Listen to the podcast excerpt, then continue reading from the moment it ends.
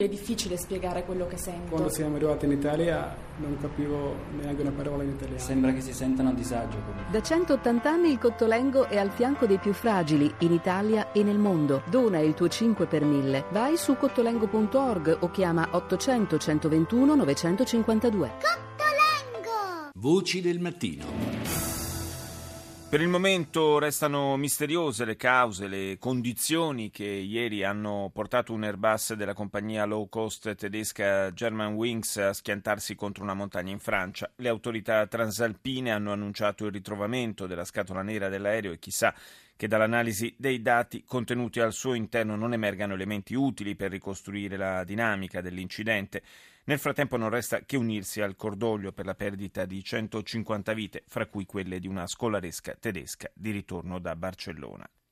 Continua la lunga fase di difficoltà nei rapporti fra Stati Uniti e Israele. Ieri il presidente Obama ha ribadito l'impegno della sua amministrazione per la sicurezza dello Stato ebraico, ma non ha risparmiato una stoccata al confermato premier israeliano. Prime Minister Netanyahu, in the election run up, stated that a Palestinian state would not occur while he was prime minister. And I took him at his word. That that's what he meant. Il primo ministro Netanyahu durante la campagna elettorale ha detto che con lui in carica non avrebbe mai visto la luce uno Stato palestinese, ha ricordato Obama. Io ho preso per vere le sue parole e credo che anche molti elettori israeliani abbiano considerato inequivocabilmente chiara la sua affermazione.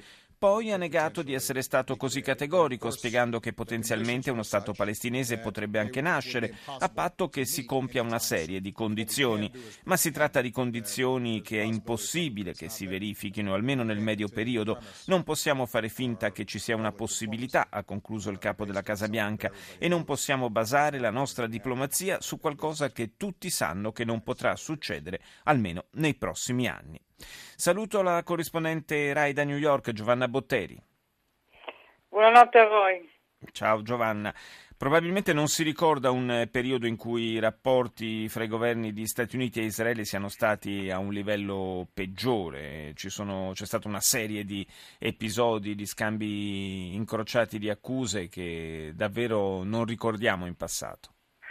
Non ricordiamo perché non ci sono mai stati nella storia eh, degli Stati Uniti e di Israele, due paesi con dei legami che affondano davvero nel, nella tradizione del sentimento, non ci sono mai stati rapporti così eh, tesi, così tesi che a questo punto prescindono davvero dalle personalità di Netanyahu e di Obama che evidentemente non hanno un feeling e tutto questo preoccupa la grande, eh, numerosa eh, comunità ebraica americana che conta e che è tra l'altro democratica nella sua maggioranza.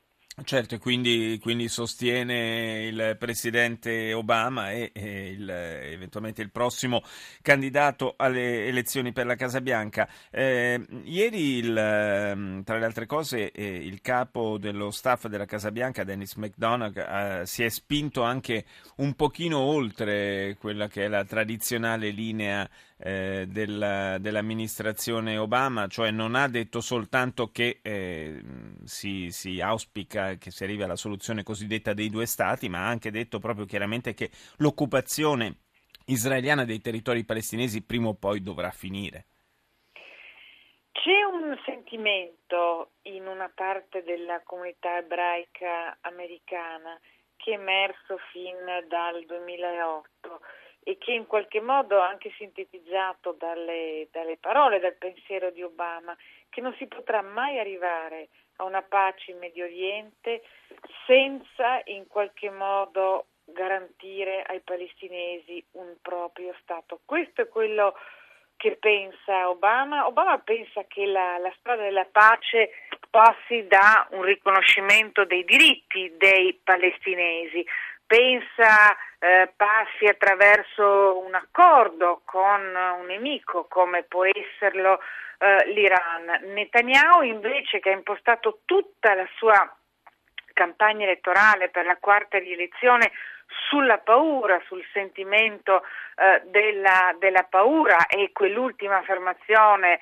evidente dettata da, da, da una paura, eh, mai con me ci sarà uno Stato palestinese, pensa invece che Israele debba eh, mantenere questa sua eh, identità solitaria all'interno della regione. E una visione geopolitica completamente eh, diversa che eh, a questo punto anche gli israeliani, che pure spinti evidentemente dalle preoccupazioni dell'Iran dei palestinesi l'hanno rieletto comincia a preoccupare perché eh, la comunità ebraica americana finanzia lo Stato eh, di Israele certo. e una colonna dello Stato eh, di Israele. Israele non potrebbe essere arrivato dove è arrivato senza di loro.